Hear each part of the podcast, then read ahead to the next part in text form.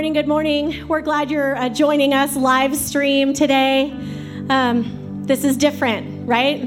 This is real different. Uh, we understand that. We get that. Um, we just saw our bumper video for our 90 days of awesome promo, and uh, Pastor Greg and I were talking earlier. It kind of feels like our 90 days of not so awesome right now. Um, because there's a lot of changes going on, and, and we acknowledge that, we see that. Um, but in light of that, we're actually okay with that because we know that God is in control of this. We are all faithful um, that He has an answer to all of this. And uh, so we're going to sit and be patient and listen to his wisdom. And we're going to continue being the church and continue reaching out. So we're really, really glad that you chose to be here this morning with your families joining from home. Uh, we want to remain um, hopeful and faithful, as we said, because we know God is in control. Um, so, with that, even though some of our 90 days of awesome plans have either already been interrupted or might be in the future, um, maybe one of the biggest um, opportunities we have during our 90 Days of Awesome is this next event, and that is our Let's Pray and Fast event. You should have received an email um, about how to sign up for that. Originally, some of our prayer was going to be here at the church. Um, that's no longer the case right now, given the stipulations we're under. Um, but we're following through with this, and we're going to ask you to honor your commitment and continue to pray and then fast from your home. Pretty incredible. The first sign up that went out was already almost filled up, and um, I think we're starting another one. So pay attention to your emails and look for that. Um, but wow, what an opportunity that when we can't get together, one of the biggest things we can do to grab God's attention and to let Him know that His church is here and ready for Him is this event. So perfectly timed that is happening right now. So make sure you're a part of that. Um, we are still going to roll a normal service. Um, we're going to have communion together. So uh, we want to let you know that now in case you want to run to your kitchen or pantry and grab whatever you can for communion. Maybe that's some bread and some grape juice or a cracker and some water, because we still want to honor that and we still want to do that with you virtually. So, just to give you a heads up and some time to go grab something for that as we get closer to it. Um, also, just an encouragement we need you to stay connected. We're going to try our very best to reach out to you, but we encourage you to make sure you're reaching out to us if you have any needs and to your neighbors um, as appropriately as we can um, and stay connected as this church. We also are asking that you stay invested both in prayer and faithfulness, um, even when it comes to giving. Pastor Greg's email earlier said it perfectly um, everything still happens. God's ministry still happens, and we're still ready to do that work. So we still need you to remain faithful in that. Um, you can give online at southwoods.org, the website you're on now. There's a give button. You can one time give each week if you want. You can set up a recurring. You can also just drop it in the good old fashioned snail mail and mail it to our building since we don't know what our presence here will be this week. So stay tuned for those details as well. We're glad you're with us this morning. We encourage you to worship. You get to sing really loud at your house house now because nobody can hear you. It's like shower singing. So we encourage you to do that, and we're going to do the same, all right? Um, I want to pray and uh, share this scripture before we get started. Romans 15 13 says, I pray that God, the source of hope, will fill you completely. It's my favorite part. Fill you completely with joy and peace. Why? Because you trust in Him then you will overflow with confident hope through the power of the Holy Spirit.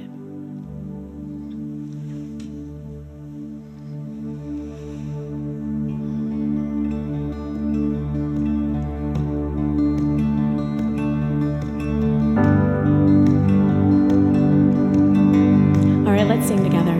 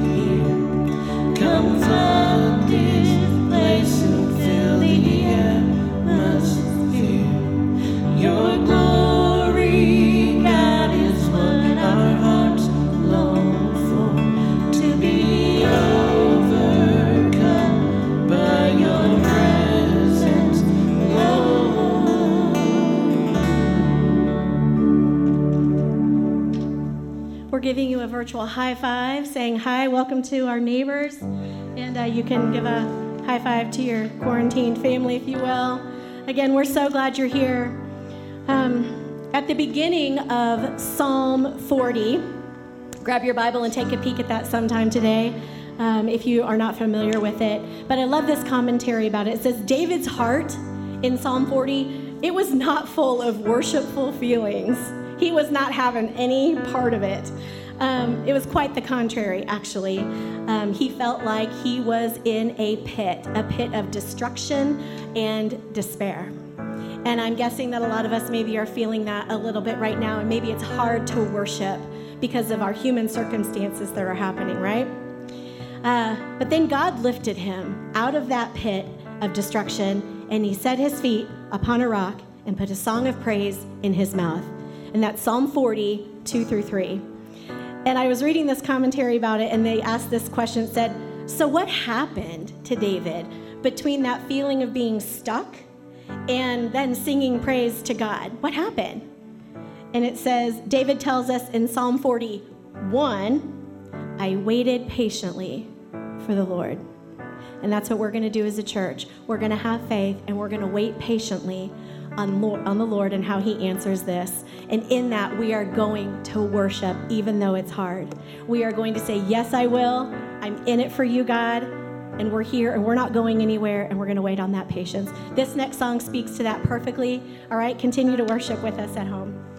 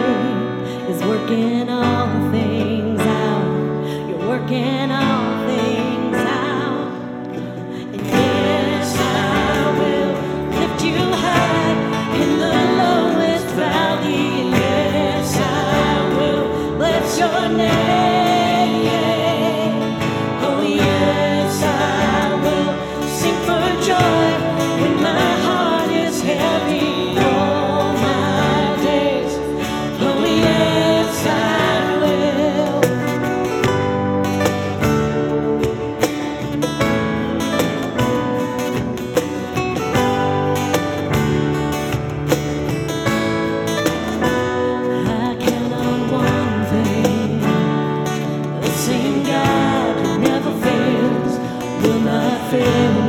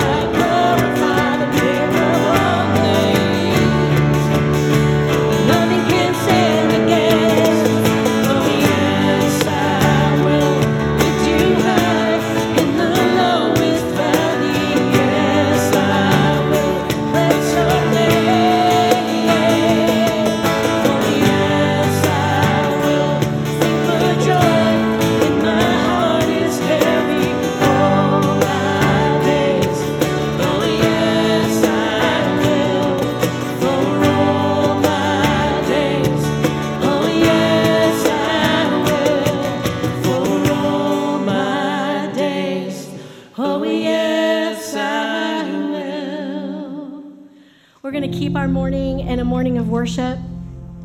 And I like that we have these two songs back together. So we just said, Yes, I will. Yes, I will stay faithful. Yes, I will trust you, God. And yes, I will remain patient.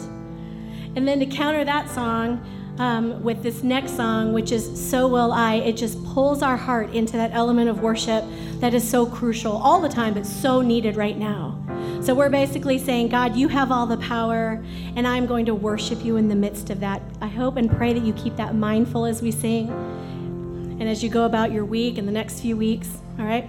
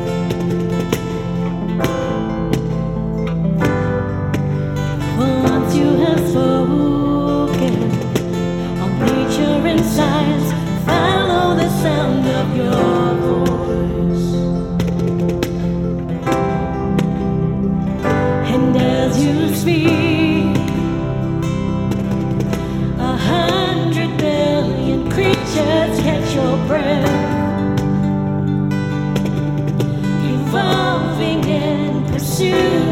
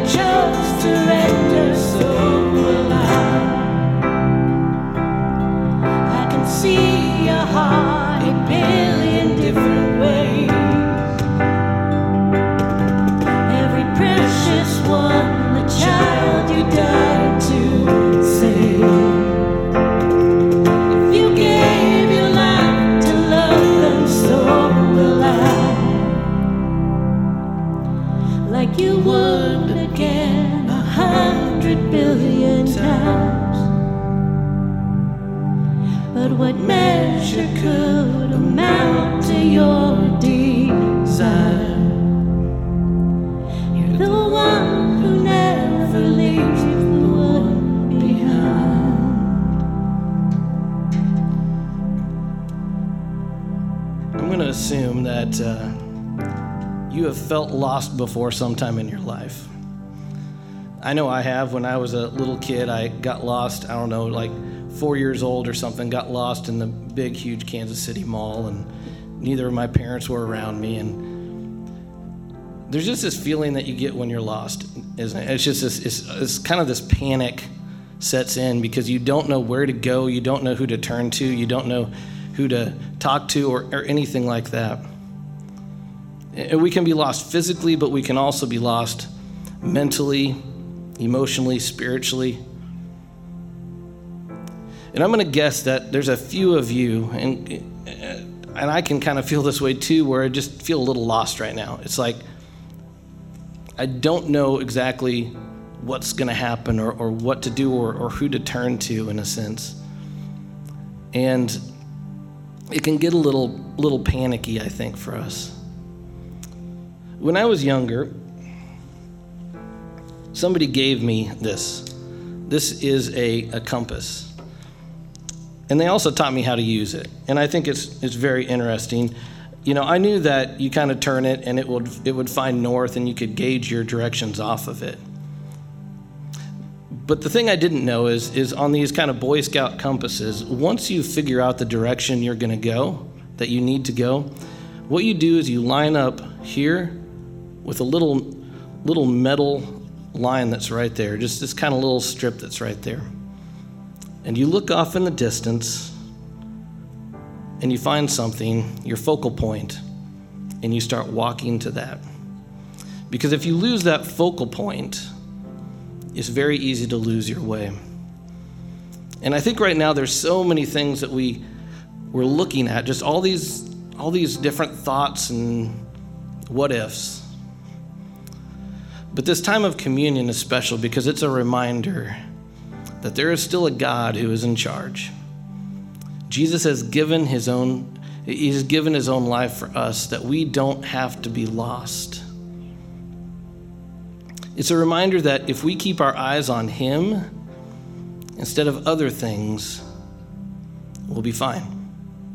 We really, really will be fine.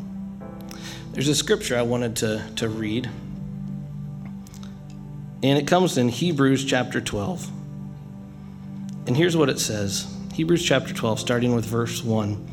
Therefore, since we are surrounded by such a huge crowd of witnesses to the life of faith, let us strip off every weight that slows us down, especially the sin that so easily trips us up, and let us run with endurance the race God has set before us. We do this by keeping our eyes on Jesus, the champion who initiates and perfects our faith. Because of the joy awaiting him, he endured the cross, disregarding its shame. Now he is seated in the place of honor beside God's throne. Think of all the hostility he endured from sinful people. Then you won't become weary and give up. Remind, remember this right now as you take your communion at home that Jesus has run his race. He, he, has, he lived a perfect life, and we can continue to look to him because he is not dead. He is alive. He is a living God who loves you and has given his life for you. Let's pray. Dear Jesus, thank you so much for the gift of your Son. And I pray right now as we as we participate in this communion, we remind ourselves that you have given your life for us. You have given your, your body. You have given your blood, representative of your, your body and your spirit, that you are, have in this covenant with us. Lord, I, I pray that we remove all the other distractions, all the fear, all the panic, all the nerves, all the questions. And we just stop and listen to you right now. And thank you for what you have given us. In Jesus' name. Amen.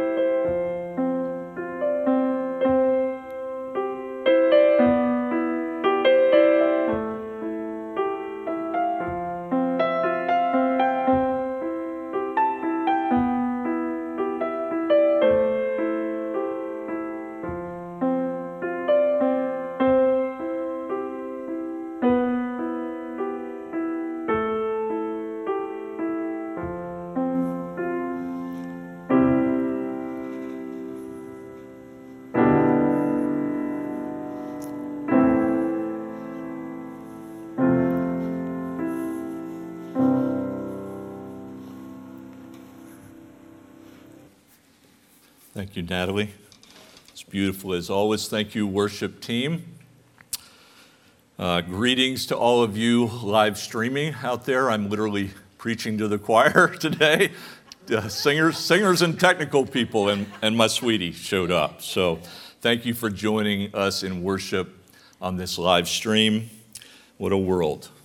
My name is Bob Priest. I'm filling in for Greg Montague, our pastor, this morning. I was going to tell you that's because both Greg and Lori are helping uh, Lori's parents, Norman and Norma, but my surprise this morning, Greg was able to be here with us. So at the end of our time together, if you would hang with us, he would like to share a few thoughts with you. Lori, however, is with Norman. And Norma, I know a lot of you guys know them from their visits here. Uh, have been praying for them as they're getting on in years and have had some health challenges. And I would just encourage you to continue that. You know, I've gotten acquainted with them a few times in their visits here, and I just I thought about these two words that come to mind. I put them in combination with Norman Norma. They're joyful encouragers. You just feel good after you've spoken with them. Like their, like their daughter Lori and their son in law Greg, they have devoted their lives to serving the church. They love the church and they've served people and the Lord for many years. So I'm glad Lori at this point and both those young people can be encouraging their their parents, serving and honoring them in this, this season of their life. But be praying for their family. Uh, a lot's happened since the last time I spoke at church here in the fall. Apparently, the Kansas City Chiefs won the Super Bowl, and Patrick Mahomes is now the most, most important person in the world. So, uh, my Patriots were kind enough to step out of the way and clear the path for you guys. Um, I've, I've been, uh, I've been wanting just to say belated congratulations to you. I've had a lot of fun up here with you over the years with my team, and I can see that, that your team is now going to step right into those shoes, and I think you'll have a lot of reason to celebrate going forward. On a personal note, I just wanted to say, you know, I love this church. Sandra, Sandra and I have been part of this church for many years now. I really love you and I trust you, but I've been a bit suspicious that every time the Patriots and Chiefs games were going to be on on a Sunday, my name was on the security team list to be outside. I don't know how that works, but it gets really cold out there sometimes. And I'm hoping now that you'll be gracious winners, Super Bowl champs, and if they play in the future, that maybe I can come inside and join the rest of you this time. So I bring up those recent happy memories for us, for some of us more than others, because remembering the good times and anticipating the good times that are still to come when we get on the other side of this interruption that we're enduring. It's good medicine for the soul. At least, at least it is for me. This is a great time, brothers and sisters, to be practicing the Bible's counsel about taking control of our minds and our thoughts, that we cast our worries and fear on the Lord because he cares for us. That we take captive our every thought for him. That we set our minds on things above, it tells us in Colossians 3, not just on earthly things, to think about what is noble and right and pure, to think about what is lovely, whatever is admirable, excellent, praiseworthy all these directions for the renewal of our minds come right out of the New Testament. You guys probably had some uh, references come to mind as I said some of those things. Some of our encouragement doesn't come right out of the New Testament, though. I took a little walk yesterday go breathe some fresh air and enjoy the sunshine. And we have sidewalk chalk prophets in our neighborhood down the street a, a, bit as a family with some younger kids, and I didn't see them do it, but I got the benefit of it. On the sidewalk chalk in individual squares, I read these things Enjoy the outdoors, read a book. We got this. I wasn't sure how to take that one, but I hope it means we're, we're going to get through it, okay? Check on your neighbors I like that one. Laugh often. And the last one, they obviously have little ones. I don't know what you're going to do with this one, but it said giggle and wiggle. So pretty cute. But those directions for the renewal of our minds from the Lord come right to our hearts if we will practice that kind of discipline regularly, daily, moment by moment, if need be. That mindset protects our hearts. That mindset directs our hearts away from anxiety, away from loneliness, and to a place of gratitude and hope because God is present. He's still given us much to be thankful for, and He has promised to see us through even the toughest of times, and we will take Him at His word today. Would you mind bowing with me and uh, we'll join in a word of prayer and then continue on? Father, we need your presence now.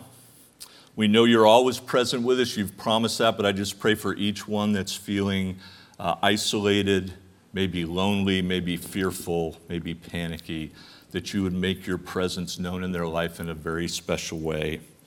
God, we pray that you'll give us your peace, a peace that passes understanding. Give us strength, devotion, to your ways of love and humility and sacrifice and wisdom. And God, open our eyes to ways that we can be your hands and feet to love those around us, whether that just means uh, simply to stay away from some at this time or if there's some creative way. Give us creativity of thought as we try to figure out how to love and serve the people around us. We pray all this in Jesus' name. Amen. Well, we, we learn in the Bible's book of Hebrews and many other places that our God is a trustworthy and true person. He's a person, He's not an energy force, He's not some divine uh, concept that people have made up. God is a person. He's not a man, He's not a woman, but He's an infinite personality. And that idea is not just coming from some fairy tale, it's a reasoned belief based on what he's done in the past, that we have historical record of.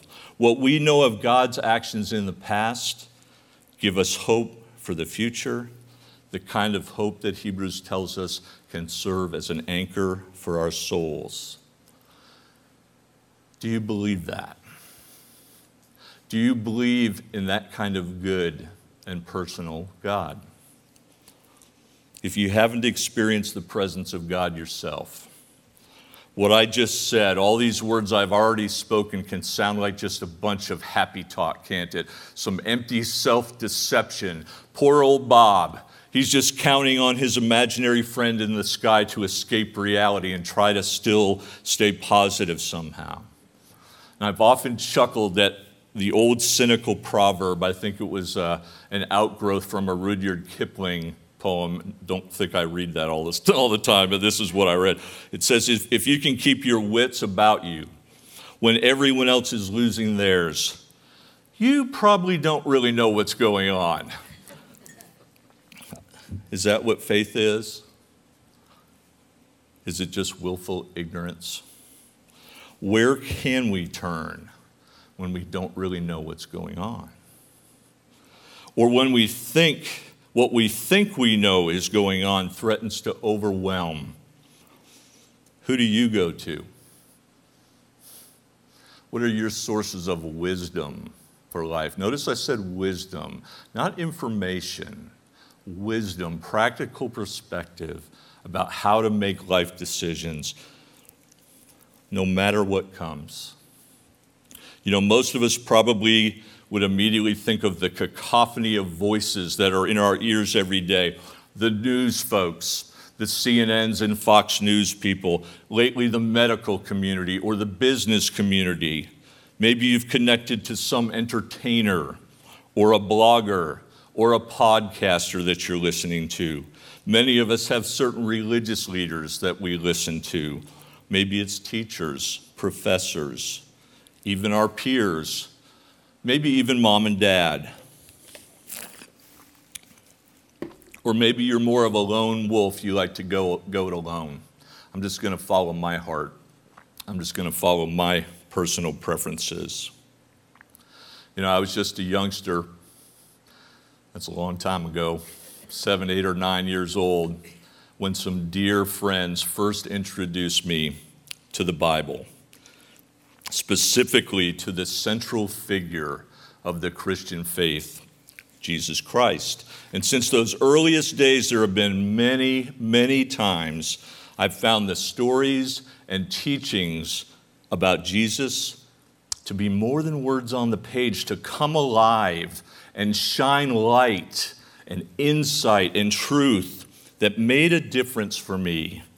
Insight and truth that, folks, I just don't hear anywhere else. No one speaks like him.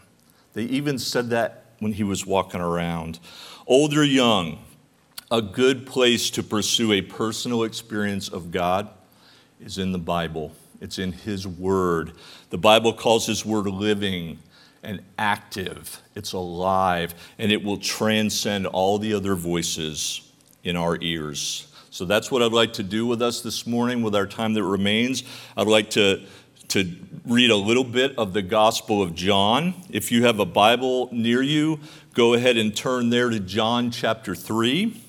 Just a little historical background if you're not aware, we have four reliable accounts about the life and times of Jesus. We call them Gospels. Kind of a funny word. It comes from the Old English, English where they combined the word God, which meant good, and spell, which meant news. Gospel just means good news. The first three, Matthew, Mark, and Luke, are called the synoptic gospels. Another odd word to us but it's just because they follow a similar synopsis a, a, a, similar outline. And you'll see their material follows a very similar flow. Some of their details are very similar. Some are downright identical. But not john. The fourth gospel the gospel of john is not synoptic in fact john is organized in a very different fashion. Under the inspiration of the Holy Spirit, he wrote selectively and purposely and tells the reader why he chose to include what he in- included, as well as the limitations he had on, on a subject of this magnitude. I'll just read these to you. It's not in John 3, but later in his Gospel of John, John 21 25, he explains this Jesus also did many other things if they were all written down, I suppose the whole world could not contain the books that would be written. And a little, in a little different spot toward the end of his book, he writes these words Jesus performed many other signs in the presence of his disciples, which are not recorded in this book. But these are written. These are written that you may believe that Jesus is the Messiah, the Son of God and that by believing you may have life in his name. John's aim is to convince anyone who reads his gospel of a couple things that Jesus is divine, the Son of the Creator, and the source of true life for you and me. John was Jesus' closest friend during the three years on earth the way the relationship worked as a rabbi and disciple, they literally basically lived together. Jesus did with his other, with John and his other friends. So he had a really good close up look of this fellow. John was convinced that he had encountered the long awaited, the long ago prophesied Messiah. That's why he chose that word. And that Jesus makes God's kind of life available to you and me. He wants everyone who reads his words to believe that. How did John attempt to accomplish that? Well, without, without getting too deep into the weeds, he basically separates his material about Jesus into two halves. He wrote 21 chapters, and the second half, roughly chapter 12 to 21, is, is uh, all about the final days and hours of Jesus. His time with his disciples to say his most important last words, the ideas he wanted to convey to them, the responses of the people around him, both his friends and his enemies, to his crucifixion and to the empty tomb.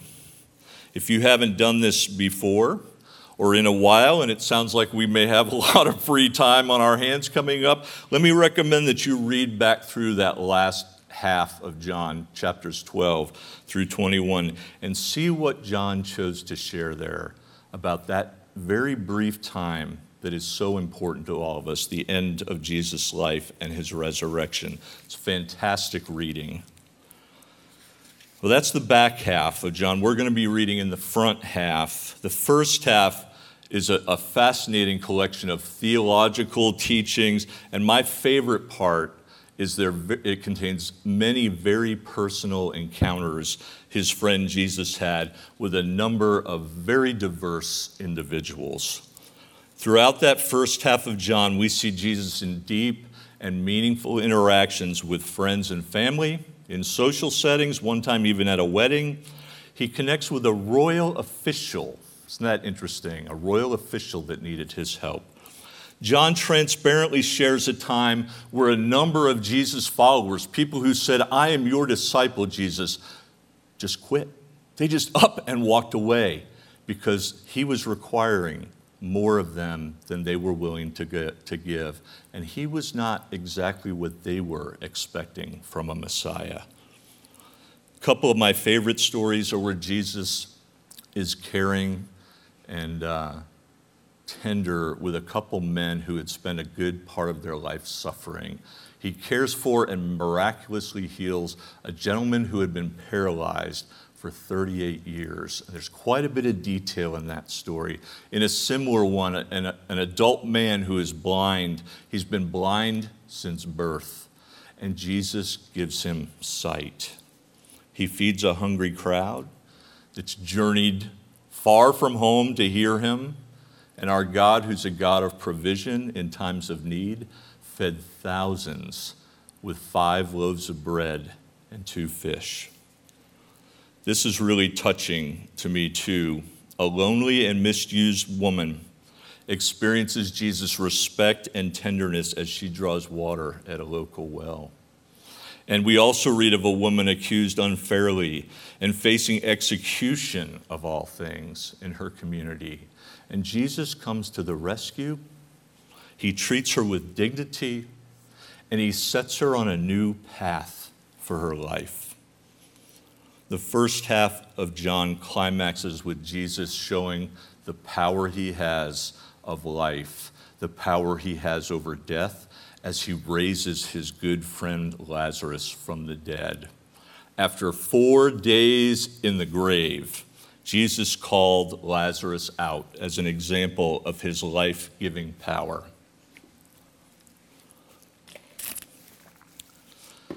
There is just phenomenal snapshot after snapshot in this gospel, showing us who Jesus really is. And as he interacts with these people in these stories, we come to understand how he wants to interact with each one of us. Wherever we are on the human spectrum and whatever our diversities are, Jesus finds a way to love and respect and treat us with, with dignity. Another fascinating part of these stories, and it's going to play into what we're going to read here in a minute, but woven all through those chapters, little bit in the background, almost in the shadows a little bit, are the religious leaders, political people, kind of the, the Jewish community leaders of the time. They're known as Pharisees, sometimes the chief priests. There was a group known as the Jews and the scribes. You'll see them as you read that stuff. But these folks are there with a different agenda. They're monitoring Jesus. They're challenging Jesus. Sometimes they're misrepresenting him to the people or outright lying about him. They used, some of them were ultimately successful in using the political process of the day to end Jesus' life on a Roman executioner's cross at the age of 33. And our passage today shares about a special meeting that Jesus took with one of these kind of religious leaders, a Pharisee, a meeting that had an interesting effect on the man. It created a special bond between the two of them. So we have the privilege of listening in a little bit on that dialogue that took place one quiet evening two millennia ago. Let me read that to you. It's, it's John chapter 3, and it starts right at verse 1. There was a man named Nicodemus, a Jewish religious leader who was a Pharisee. After dark one evening, he came to speak with Jesus. Rabbi, he said, We all know that God has sent you to teach us. Your miraculous signs and evidence that God is with you are evidence that God is with you. Jesus replied, I tell you the truth. Unless you are born again, you cannot see the kingdom of God. What do you mean? exclaimed Nicodemus. How can an old man go back into his mother's womb and be born again? Jesus replied, I assure you, no one can enter the kingdom of God without being born of water and the Spirit. Humans can reproduce only human life, but the Holy Spirit gives birth to spiritual life. So don't be surprised when I say, You must be born again. The wind blows wherever it wants. Just as you can hear the wind, but can't tell where it comes from or where it's going, so you can't explain how people are born of the Spirit. How are these things possible? Nicodemus asked. Jesus replied, You are a respected Jewish teacher, and yet you don't understand these things? You ever wish you could sit down one on one with a tremendously successful individual, maybe someone that's very successful in your field of study or work, or maybe just someone that's risen to the highest levels of some area of society. Maybe you wish you could have time with the founder of Berkshire Hathaway to get great investment strategies and, and stock tips. Hopefully, we'll need those again at some point. Maybe you want to get creative writing ideas from the author of the Harry Potter series or take inventing advice from the people who figured out Velcro and post it notes. What would we do without post it notes? I noticed recently, you may have seen this too, some adverti- uh, advertisements for a website that offers something similar to this. It makes available content from various people they've deemed masters in their field. There's a whole bunch of names, but some that caught my eye in sports uh, Stephen Curry, the, the basketball player, Serena Williams, the superstar of all superstars in the tennis world. In the culinary arts, Wolfgang Puck and Gordon Ramsay. And I had a chuckle as I thought Gordon's probably a master in that, but if they had a prolific profanity character, he would be the master in that category too. No offense, Gordon, no offense.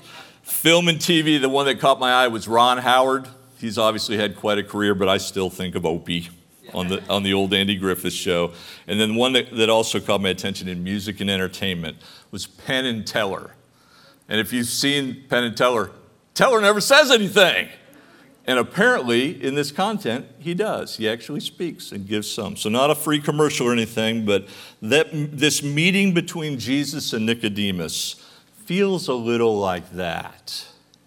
Nicodemus is a Pharisee. He's been seeking spiritual truth and studying for years. That's what those guys were known for. He's a deeply religious person, and he follows his ritualistic code flawlessly. But somehow, deep in his heart, he's still searching. That's not enough. His religion is not enough. He's probably an older man, we gather from the reading, and yet he's still seeking for something more. He and his countrymen, we mentioned, were awaiting a prophesied Messiah, a king, a leader promised to the Jewish people by God Himself, a leader cut from the same cloth as their grand hero Moses. In fact, he was predicted by Moses, who had led Israel to the promised land 1,500 years before this meeting with Jesus and Nicodemus, they'd been waiting a really long time. And they expected their Messiah King to restore power and glory to the Jewish nation, to throw off their conquerors. Their national dream was for the beginning of the kingdom of God, led by this Messiah. So when this fellow Jesus appears on the scene, and he's teaching with authority like they've never heard, and he's doing remarkable miracles like no one's seen for 1,500 years when Moses was doing them. He's actually uh, taking the commands that we received from Moses, he's taking them to another level. Well, needless to say, Nicodemus thinks he's found his man.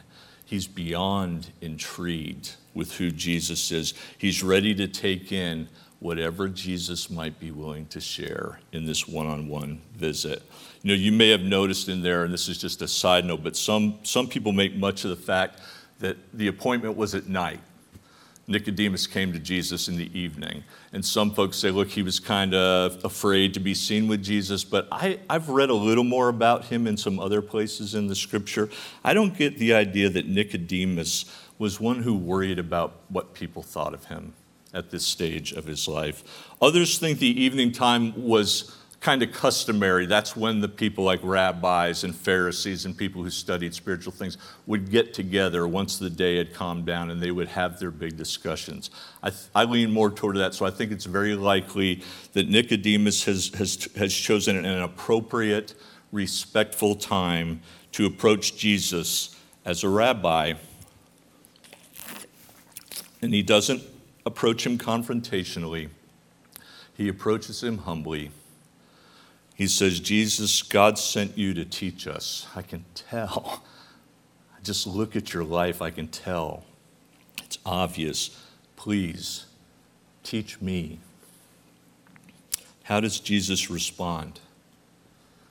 Well, with the most important words that any of us can ever consider. In verse 3 of that passage I read, it says this Jesus replied, I tell you the truth unless you are born again, you cannot see the kingdom of God.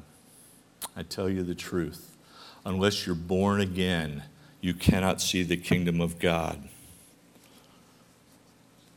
Born again. Born a second time. We were born once into this life, each one of us was, and none of us had any choice in the matter, did we? We didn't get to pick our parents or our place of birth or our ethnicity, our gender. We didn't get to pick any of that stuff. It was all done for us. We were born once into this life, and one day we will die. That is the temporal nature of our existence. Death is our greatest weakness, our inescapable destiny, the inescapable destiny of every man, woman, and child. And what Jesus is doing here, he's going right to the heart of what matters to Nicodemus. This kingdom of God that you are longing for, Nicodemus, it's way more than just a new political arrangement for this land in the Middle East. It goes far beyond our temporal existence, Nicodemus. In fact, it requires a second birth to enter the kingdom of God. But this time, for this kind of birth, we, each of us does have a choice in the matter. Jesus is broadening Nicodemus' view of life and simultaneously extending an invitation to him the way to a kingdom and a life that will endure for eternity.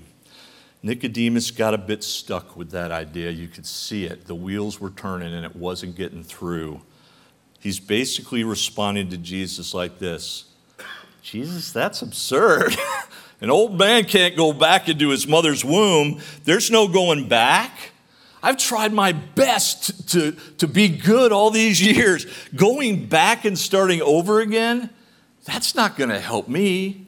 I'm not going to do this any better born again. Born again? What, what do you mean? How are these things possible? So Jesus expands, he explains more deeply. The second birth is a spiritual birth, a new life sparked by the Holy Spirit of God. He chooses a metaphor of the wind. It's as simple to understand and as impossible to explain as the coming and going of the wind.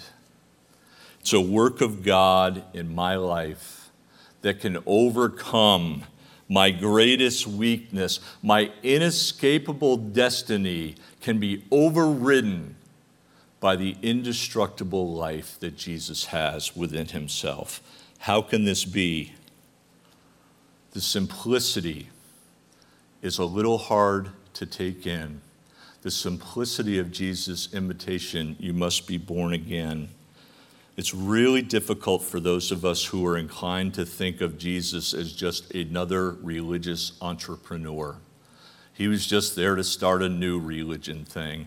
And a lot of us think of religion and religious conversion, it's just, it's just someone getting their act together, right? They're just getting a little structure from some rules and some people that want to hold them accountable. But religion is just kind of a uh, getting your act together, making a fresh start. I decrease the things that I'm doing bad. I increase the things that I'm doing good. And somewhere down the road, hopefully the, the good outweighs the bad, and I will become known as a good person. Isn't that pretty much what this religion stuff is all about? And that, be, that may be part of the reason this good man, Nicodemus, got a little stuck with Jesus' teaching. That was the only paradigm he had for understanding how he could be in relationship to God. But Jesus sees things differently. He comes at things from a different angle. God sees our hearts. We're told in Scripture that God knows us better than we know ourselves. He knows what it is that's missing. He knows what it is that will bring us peace and contentment, but it's going to require a supernatural work of the Holy Spirit in our lives. It's going to take a second life, a second birth. You know, sometimes I walk up here to church on Sunday mornings. Uh, it's about a mile and a half. Good to get some steps, you know, get, get a little fresh air. And one Sunday recently, I noticed this little object out on the ground. I know you can't see it, they've got a nice slide for you. Can you tell what that is? It's easier to make out when you see what it used to be. Can we flip to the next one? That's what I'm pretty sure this is. So, Sonia, can you go back to that old one? I don't know if you guys can even see it, but the image of President Lincoln is barely recognizable on the one I found out on the street. It's a beat up old penny. Every one of us is a beat up old penny. The image of God is barely recognizable in us anymore. And smoothing the rough edges, polishing the old coin up, even if we melt this thing down and reshape it, we can't restore what's been lost. That's the, that's the reality of our lives according to Jesus. That's before we experience the rebirth and the renewal of God's Holy Spirit. That was hard for Nicodemus to receive. I wonder how you received that. I was reading a book uh, Sandra got me for Christmas, my wife Sandra, and uh, was reading it a couple weeks ago. The author is a fabulous writer. His name is Abdu Murray, former Muslim that converted to Christ. It took him 10 years to go from Islam to Christianity to, to process what he was reading in the scripture and his research. Phenomenal writer. But in his book, he had a great line. Abdu Murray writes Essentially, Jesus says to us, You're evil. Now come follow me. It it's hardly an inviting recruiting slogan, he wrote. But in, the, in his thoughts following, he basically says, You know, one of the things I loved about Jesus as I was going through that process is that Jesus doesn't tell us what we want to hear, he tells us what we need to hear. We need more than just a fresh start, folks. We need a new birth. We are dead to God, the Bible tells us, until we are born again. And the Holy Spirit makes us alive with Jesus Christ. Another famous follower of Jesus, the Apostle Paul, uh, captured some of this and even took it one step further, uh, very practically, the way he wrote to his friend Titus in the book of Titus in Scripture. It's Titus 3 3 through 8. Let me read that, those words from Paul. Once we too were foolish and disobedient, we were misled and became slaves to many lusts and pleasures. Our lives were full of evil and envy, and we hated each other. But when God our Savior revealed his kindness and love, he saved us, not because of the righteous things we had done, but because of his mercy. He washed away our sins, giving us a new birth and new life through the Holy Spirit. He generously poured out the Spirit upon us through Jesus Christ our Savior. Because of his grace, he made us right in his sight and gave us confidence that we will inherit eternal life. And then this is the part he kind of adds on. Just want to touch on quickly. This is a trustworthy saying, Paul says. You can put your weight on this. This is a trustworthy saying, and I want you to insist on these teachings so that all who trust in God will devote themselves to doing good. All who trust in God will devote themselves to doing good. These teachings are good and beneficial to everyone.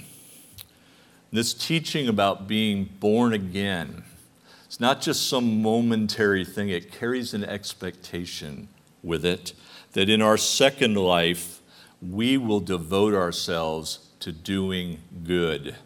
That's a verb, doing good. That's part of being born again. And that can be the toughest part as we weigh this decision in our lives, because the truth is, with regard to some of my habits, some of my behaviors, my preferences, my appetites in life, sometimes I don't really know that I want to be born again. In fact, we have a lot of people in our culture that are using this I was born this way argument to justify not realigning their lives with God's ways, some, some in the church. And God understands this. He understands that how that resistance comes in our hearts. He knows we won't become perfect the moment that we choose to be born again, the moment that we experience new birth, but He does expect us to grow.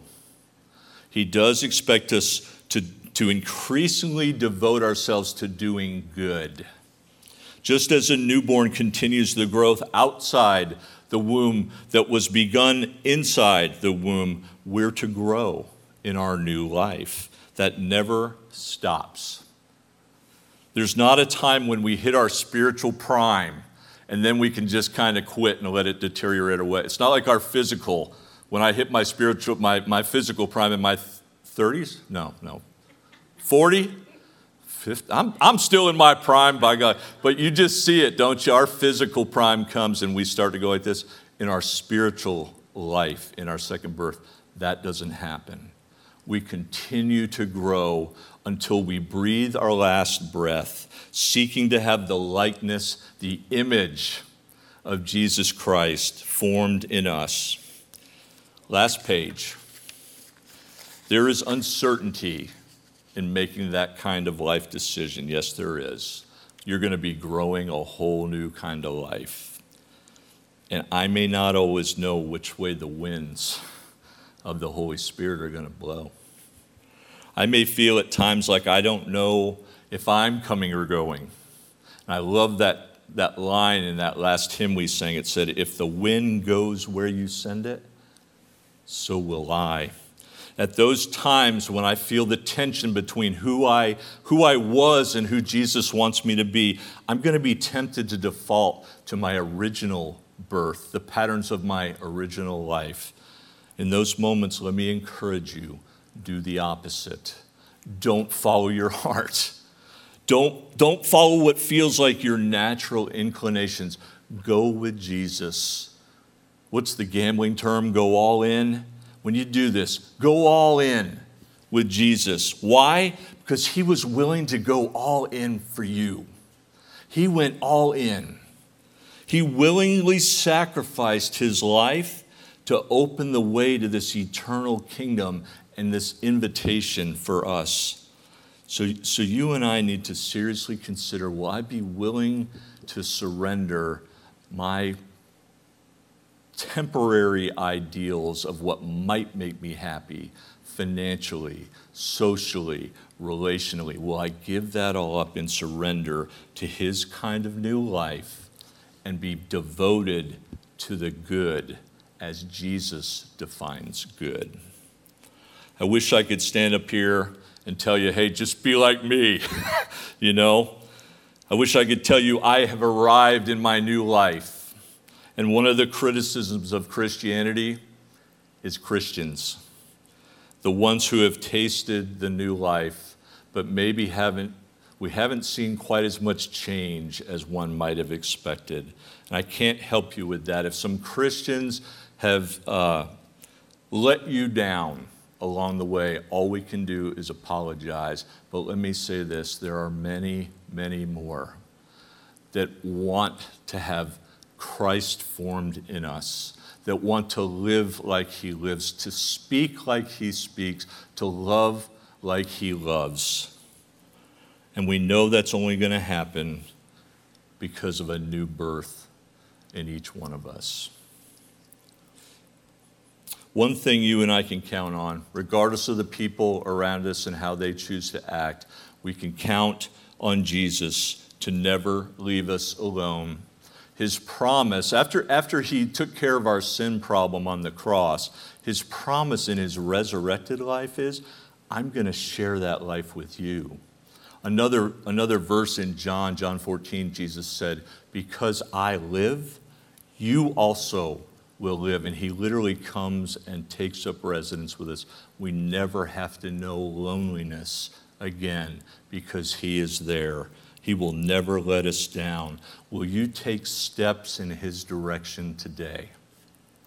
Will you consider whether it's time for you to, be, to take this step to be born again? You know, if you feel that way, um, just kind of like Nicodemus does, if you feel like I can come to Jesus and I'm going to get some answers, just share that with him. Tell him, I'm ready to be born again, Jesus. You can do that quietly in your heart right now and pray. There is a way the Bible in, uh, encourages us to express this desire to be born again, and it's through an act called baptism. It's, it's immersion in water, where he literally says, be baptized in my name, and you will bury your old life under the water, and you will represent a new life as you come out of the water. That's something we're happy to do, and wherever you have water, you can have someone help you do that. If you're not quite ready for that yet, but you, but you want to seek wisdom from Jesus, just ask. He will never turn anyone away who asks. He just has one request that when you ask Him for wisdom, you believe it when He gives it to you. Believe and don't doubt. Many of us have made that choice. We're in the maybe the ongoing part where we need to devote ourselves to doing good, and I want to encourage everyone within the sound of my voice here devote yourself more than ever to doing, God, doing good as God defines good. Will you consider responding to Jesus in some way today. I hope you will. We have, uh, we have a little time here uh, before Greg is going to come where we're going to watch a video. If you wouldn't mind, I'll just, I'll just say a quick prayer to wrap things up. And then if you would stay with us through the video, Pastor Montague would like to share a few thoughts. Let's pray. Father, we are uh, so thankful to know you are near to know the great power that you have. We ask you to use your healing power across our country, across this world. Pray that you'd give us patience and trust in you. We pray for wisdom for the leaders in government and in other settings that they would that they would turn to you for wisdom, that they would hear your voice and act in the ways you counsel them. God, for those who want to use uh, these kind of trials for personal gain or for evil. We pray that you would restrain that and let the goodness of the people that are following you and the people that have your image upon them, let that just shine forth in this time. Thank you for your word. for the um, power that it has to guard our minds and hearts through these difficult days. Bless us all now. Um, let your love be known by our people and through our people in the days ahead. We pray all this in the name of your Son, Jesus. Amen.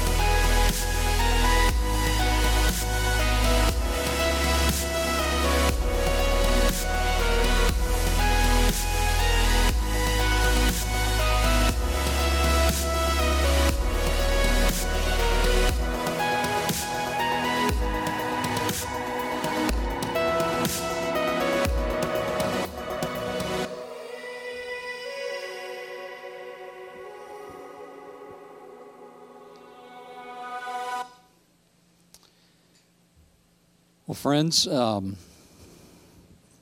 friends, we, this is a tremendous opportunity we have before us to do exactly what the video said, which is to carry the cross in you know wherever we go, to carry it in our hearts first of all. Which I'm thankful, Bob, for what you shared because I think that that's a fantastic opportunity for us to just remember that that we need the fresh the fresh wind, the fresh fire, the new birth, the life of Jesus within us. We need that, or else we don't have anything to carry to anyone else. But here's the thing, friends you and I have an opportunity to be light and to be love to everybody in our lives, whether it's family, whether it's neighbors, whether it's, whether it's people that we're connected to through uh, and across the internet in some ways. Our, our, I just want to encourage you to remember that what you and I need is more than fresh start. We need the power, the Spirit of God in us so that we can carry the cross, carry the message of the cross wherever Jesus takes us. I think we all want to do that. Right now, we're going to have to conquer crippling fear. We're going to have to, some of us are going to have to conquer anger. If we're going to succeed at that, we're, going to have to conquer suspicion because I know some of us, you know, I've talked to people in the last few days, some of whom are just thinking, you know, what's going on behind the scenes and all of this. And if we allow ourselves to dwell in that kind of place, uh, it will weaken our ability. We'll be carrying those things everywhere we go. But if we'll put our hope and our trust in Jesus, just as Bob's challenged us to do, just as Scripture challenges us to do, just as Tara and, and Cody and everything that we've done this morning is challenging us to do, uh, it'll put us in a place where we're carrying the right thing to the world around us. So just want to uh, want to encourage you to uh, open your heart to Jesus if you've never done that. If you need to be baptized, I can't think of a better time to, to make arrangements to do that. I consider that to be essential business in the days ahead. So if you've never been baptized and you know you got time and I got time. So let me know and we'll make arrangements. We'll get that figured out because we've got things ready to go here. And, and we don't have to have a giant group of people to make that happen. Uh, so uh, we can uh, comply with everybody on this. So uh, keep that in the back of your mind. Let us know We'll help you. Hope that you'll keep your uh, attention, uh, your, your, eyes open for messages that we'll be streaming. Uh, some of it, of course, on the weekends like this, but some during the week as well. Um, and of course, uh, pray, pray, and encourage each other. Um, if you were here, I would ask you to stand with me as I close in prayer. But maybe since you're home, you're welcome to stand, or maybe you want to kneel. You can do whatever you want to do there, but I just want to invite you to bow your heads with me. We're going to close in prayer and invite the Holy Spirit to fill us because that's what we need so we can carry the message of Jesus. So stand or kneel or whatever, but especially bow your head with me. Heavenly Father, thank you so much that you sent Jesus that we might know your love for us. And we ask, Lord, that you would fill us with the Holy Spirit, the fresh wind of your Holy Spirit, that we might have something to give to the world around us during this time, that we won't be all focused on our fears or our, our frustrations or these things that uh, are temporal and passing away, but instead we'll be able to, to um, focus our eyes on Jesus and on helping everyone around us look toward Him during this time as well. Thank you, God, that you care about us. Now, would you demonstrate your presence in our midst? Would you empower us and go with us this week and in the weeks ahead? Uh, may we take advantage of the opportunity of the minimal distractions that are around us at the moment and instead focus our mind, our thoughts, our affections on you, the author and perfecter of our faith, the Savior of our souls, and the one who we will spend all eternity with. So, uh, Lord, we just honor you. We thank you that you never leave us, never forsake us. And now, would you uh, go with us as we uh, uh sign off at this point, Lord? And would you uh, guide our thoughts? And we'll give you credit for every good thing that happens. This is our prayer, Lord, and we lift it together in Jesus' name. Amen. So until next time, God bless you. We're praying for you. Be praying for each other, and uh, we'll see you again real soon.